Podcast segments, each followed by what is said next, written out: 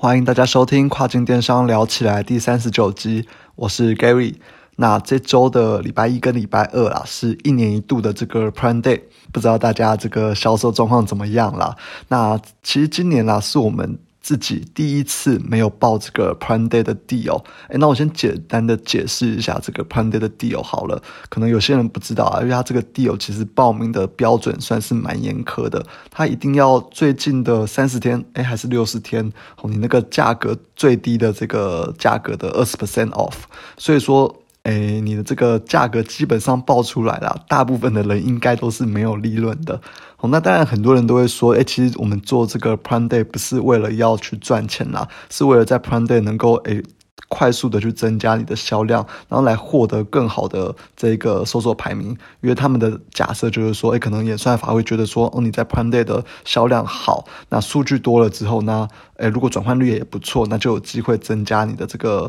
搜索排名啦。但其实我们自己之前几年来测试，其实诶可能好像都是没有什么太大的变化啦，我说在这个搜索排名的状况上面。所以说我们今年就想说诶那干脆就是不要来做好了，因为毕竟做了又没赚钱，那如果说没赚钱你又不能够帮我增加搜索排名的话，那我们当然就没有必要去做嘛。那所以说今年我们就没有来报这个 Prime Day。那旧品的话啦，我们自己的旧品其实销量是有增加一点啦，但没有说增加非常多，因为像去年或前年我们有我们有报这个 Prime Deal 的时候，其实诶销量是增加可能二到三倍，算是有点诶蛮不错的。那今年就是没有报，所以比较不好。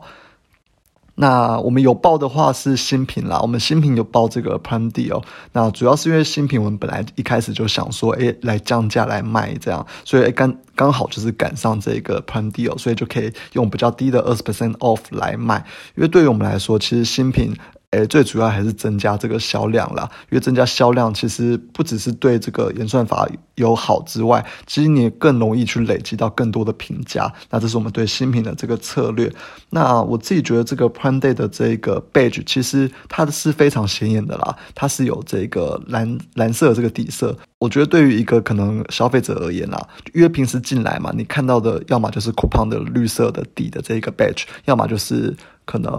诶红色有这个诶几 percent off 的这种一般的 deal 的一个 badge， 其实很少会看到这种蓝色浅蓝色的 deal badge， 所以说我觉得这个 badge 是蛮显眼的啦。那我自己有去观察，就是真的有去做这些 prime deal 的这些人，那有的这些 deal badge， 那其实他们的 B S R 都有显著的提升啦，那代表他们他们确实是相对于整个市场、欸、卖的比较好的一些产品啦，那我觉得这个是还不错的，就是特别是对于新品啦，我觉得、欸、明年如果说我们还有新品的话，也是可以持续的来做这个 Prime Deal 来测试看看对于这个新品的销量有没有去、欸、有没有帮助这样。那全球市场方面的话，因为加拿大它今年是没有这个 Prime Day， 所以说其实加拿大一般的、哎、销量就是卖的跟一般一样啦，就没有特别的增加。那墨西哥、英国跟欧洲的话，其实他们的销量、哎、跟美国一样，就是比平常好一点。当然也有可能是因为我们就是没有去做这个 Prime Deal， 所以说也不知道大家卖的这个状况到底是不是真的跟往年一样，就是可能报了三到五倍或十倍啊等等的。那我们自己啊是在日本跟澳洲反而是比平常好很多哦，这点算是蛮意外的啦。那当然也不知道这个是不是跟整体市场有关，我觉得这个还是要等亚马逊最后的数据出来，那我们再来看数据来评估说诶或者再来分析说诶到底这次的 Prime Day 是诶怎么样的一个表现。 OK， 那简单讲完这个 Prime Day 之后，接下来来讲广告的部分、哦、那其实因为亚马逊广告啦，在网络上面诶大家应该都也都知道说，就是其实上面有很多不同的这个打广告的方法，呃，其实这些方法有好有坏啦，那也不能说哪一个绝对有效，因为其实很多这种方法都跟这个产品啦、啊，或者是你的类别的竞争程度啊，或者是你类别的这个广告的竞价、哦、都会有有所相关啦。那也有可能是说你产品很好啊，那你转换率当然就会比较好嘛。那如果说你价格又比较高的话，你这种产品你 A C O S 本来就一定会比较低嘛，所以这个其实是很难去做比较的啦，你很难用同一个方式去证明说、呃、哪一种诶，网络上讲的哪一种方式会比较好。所以那个时候我就想说，那就是先不要来分享好了，因为我也不确定哪一种方式好。但其实后来啦，我就想想，诶，好像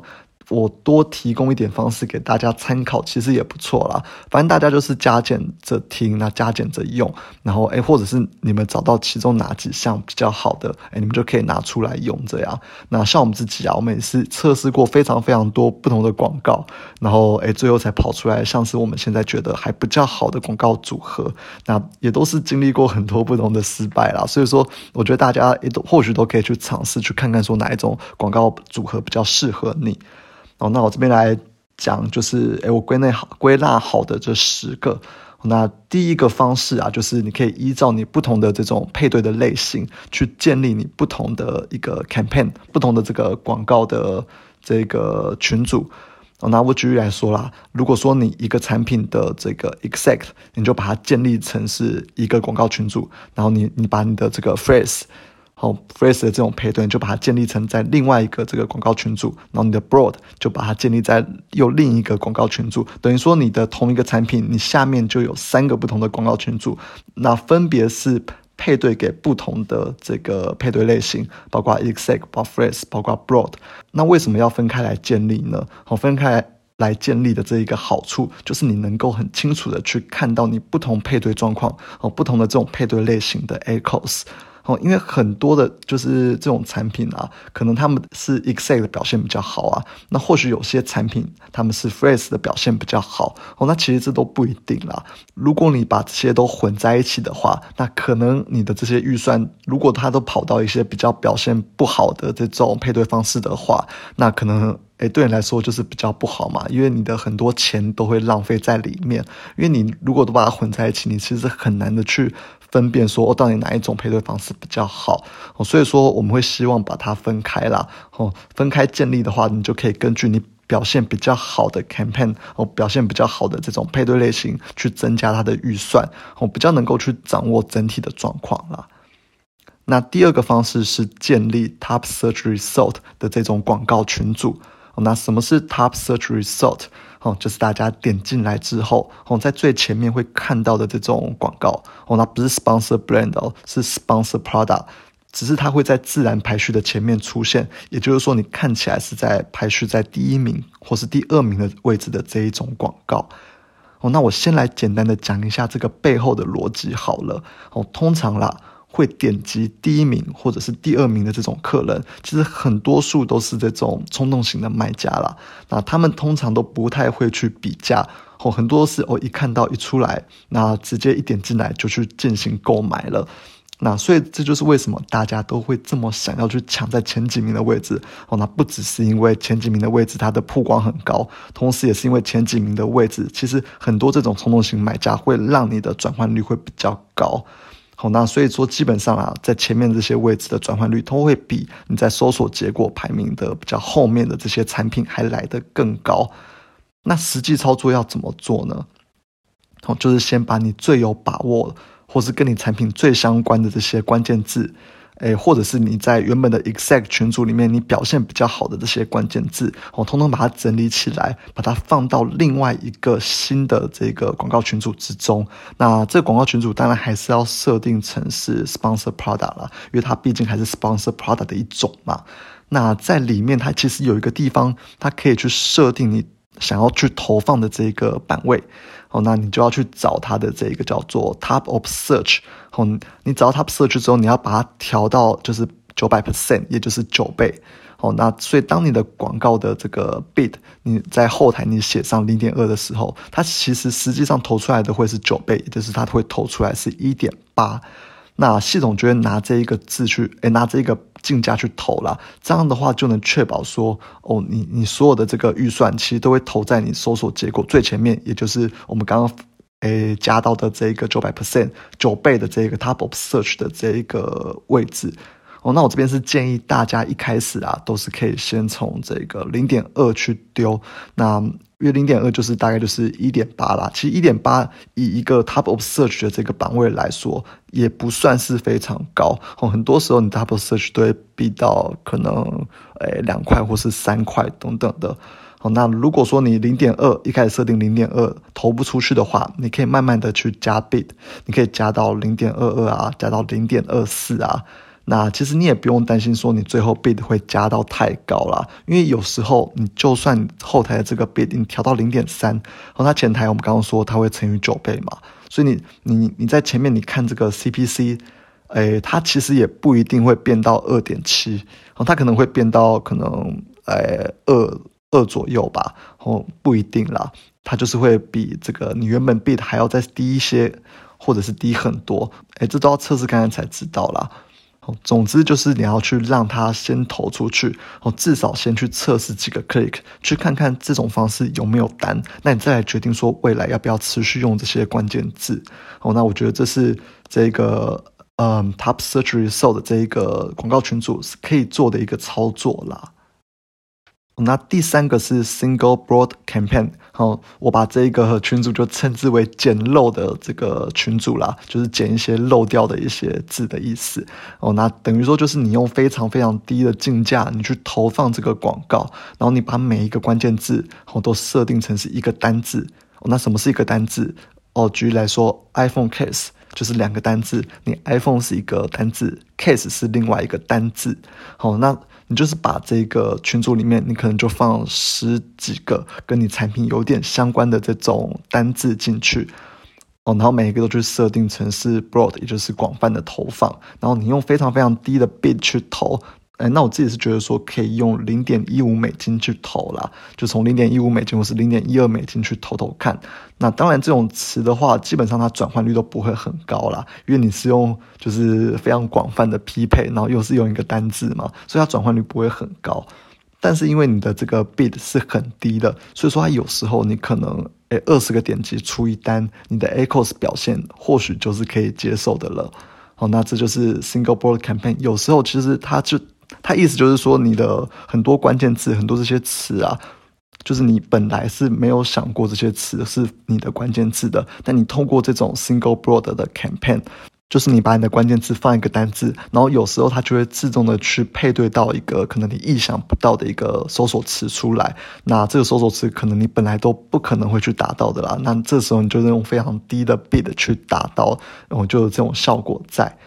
那我觉得这个群组的另外一个好处，哦，就是它可以给你很大的 impression 曝光，哦，我们传统行销啊以前都会教说什么可能一个产品你要看七次才会有印象啊，客人看了七次之后可能才会有印象，才会去购买嘛，所以其实你用这一种广告，哦，这种就是曝光非常高的广告也就算是另类的一个 brand awareness， 也就是另类的品牌曝光啦，那我觉得也是还不错的另外一个效果。